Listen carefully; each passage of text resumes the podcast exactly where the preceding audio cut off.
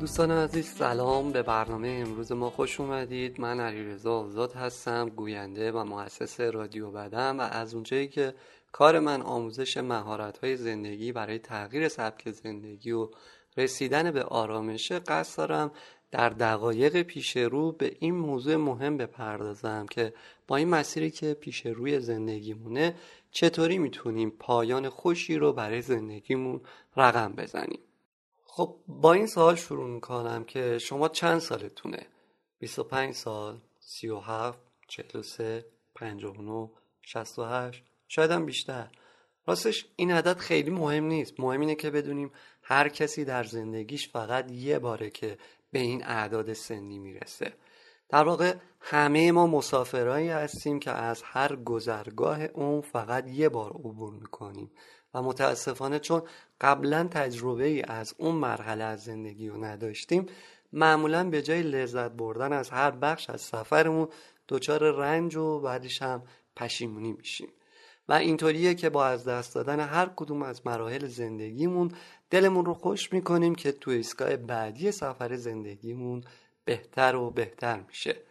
قافل از این که وقتی در چهل سالگی همون چیزی رو تجربه می‌کنیم که در سی سالگی داشتیم پس در پنجاه یا شست سالگی هم اتفاق جدیدی نمیافته. دلیل اصلیش هم اینه که ما قبل از رسیدن به مراحل بعدی سفرمون اطلاعاتی از اون رو کسب نکردیم. در صورتی که ما اگه بخوایم مثلا یه سفر کوتاه به شمال داشته باشیم ترجیح میدیم که از کسایی که بارها و بارها جاده چالروس را رفتن یه اطلاعات حداقلی بگیریم. مثل اینکه فلانجای جاده درهای با چشمانداز زیبایی وجود داره که میشه دقایقی رو در قهوه خونه مشرف به رودخونه ته دره یه چایی دبش خورد یا اینکه غذای فلان رستوران خیلی عالیه مخصوصا اوزون برونهاش. خب حالا چرا این کار رو درباره سفر زندگیمون نکنیم؟ دوروبر ما پر از آدماییه که در مسیر زندگی خیلی جلوتر از ما هستن. شاید بگید تجربه هر کس تو زندگی می‌تونه خیلی فردی و مختص باشه. بله درسته. اما با وجود اینکه همه آدم ها سرنوشت یکسانی رو ندارن ولی در مجموع میشه گفت که اصول کلی موفقیت ها و شکست ها در زندگی یکی هستن. ضمن اینکه جالبه بدونید پژوهشگرهای زیادی پرسیدن تجربه زندگی دیگران رو به روش های تحقیقاتی مختلفی مثل گفتگو با افراد بالای پنجاه سال و نشستن پای صحبت افرادی که خودشون می‌دونستن چند سبای بیشتر دیگه مهمون این دنیا نیستن رو به صورت علمی انجام دادن که نتایج اون می‌تونه برای هر کسی که شنونده این برنامه هست جالب باشه. در واقع سوال هسته تو این تحقیق این بود که چرا بعضی ها دوران پیریشون رو با رضایت طی می‌کنن و بیشتر آدم ها در حسرت زندگی برباد رفته دنیا رو ترک می‌کنن؟ که در جوابهای اونها میشه به این نکته قابل توجه پی ببریم که رازهای رضایت از زندگی یا حسرتهای زندگی آدم ها حتی در فرهنگ های مختلف تقریبا یکیه. بنابراین در ادامه برنامه مهمترینشون رو بر اساس زندگی زیسته و نزیسته افراد مختلف جهان در قالب یازده حسرت زندگی جمعبندی کردیم که به اتفاق هم اونا رو میشنویم. اول اینه که برای خودت زندگی کنی نه برای این و اون حتی برای نزدیکترین افراد تو زندگی. چرا که اونا اونا هستن و تو تو هستی. پس بدون اینکه در تله خوشچیفتگی بیفتی خودت رو دوست داشته باش و به خودت احترام بذار. بنابراین به خاطر پدر مادرت انتخاب رشته نکن. به خاطر نظر دوستات شغلت رو عوض نکن. به خاطر حرف این و اون از همسرت جدا نشو و خیلی از این به خاطر اینهایی که هر کس خودش در مورد خودش بهتر می‌دونه.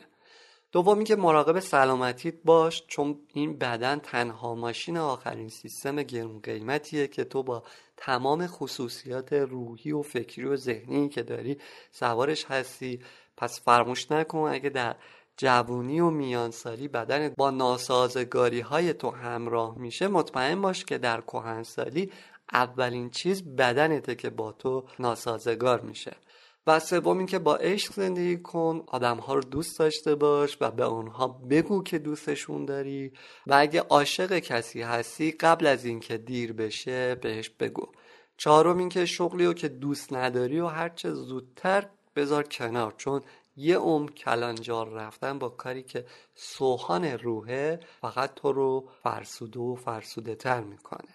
پنجم اینه که ریسک کنی چرا که خیلی از حسرت های زندگی از محافظه کاری بیش از حد سرچشمه می‌گیره. آدم های شاد و موفق ریسک های مختلفی رو در زندگیشون تجربه کردن. پس از همین امروز برای رسیدن به هدفات اقدام کن و یادت باشه که قبرستون ها فقط پر از آدم های مرده نیستن بلکه پر از طرحها و ایده ها و هدف های بزرگی هستن که هیچ قدمی براشون هیچ وقت برداشته نشده. و ششم اینه که قانع باشی یعنی ببینی با اون چیزی که داری چطوری می‌تونی خوش باشی. چون برای خوش بودن لازم نیست حتما پول سفر دنر دنیا رو داشته باشی. چرا که از زیبایی های اطرافت هم می‌تونی به خوبی لذت ببری. مثل لذت بردن از گلهای توی باغچه از دیدن یه فیلم کمدی از بازی های یه بچه توی کوچه و خیابون از طعم یه چایی از شنیدن یه آهنگ از همصحبتی با پدر و مادر و دوستان و حتی یه مسافر غریبه تو تاکسی. و هفتم این که سهم بیخیالی رو تو زندگیت بیشتر کنید چون خیلی از اتفاقات امروز که سخت و غیر قابل تحمل به نظر می‌رسن در آینده تبدیل به خاطره ای میشن که با اونها میخندی. در حقیقت هنر زندگی اینه که وقایع اون رو از دل حادثه الان نبینی بلکه یکم جلوتر بری و فکر کنی که چند وقت از این ماجرا گذشته. اون وقت خیلی راحت تر می‌تونی باشون کنار بیایی و بیخیالشون بشی. و هشتم اینه که بخشنده باشی و بخشاینده. از اون چه داری حتی اگه یک کم هم می‌تونی به نیازمندها ببخشی و از اون مهمتر از تقصیر دیگران بگذری.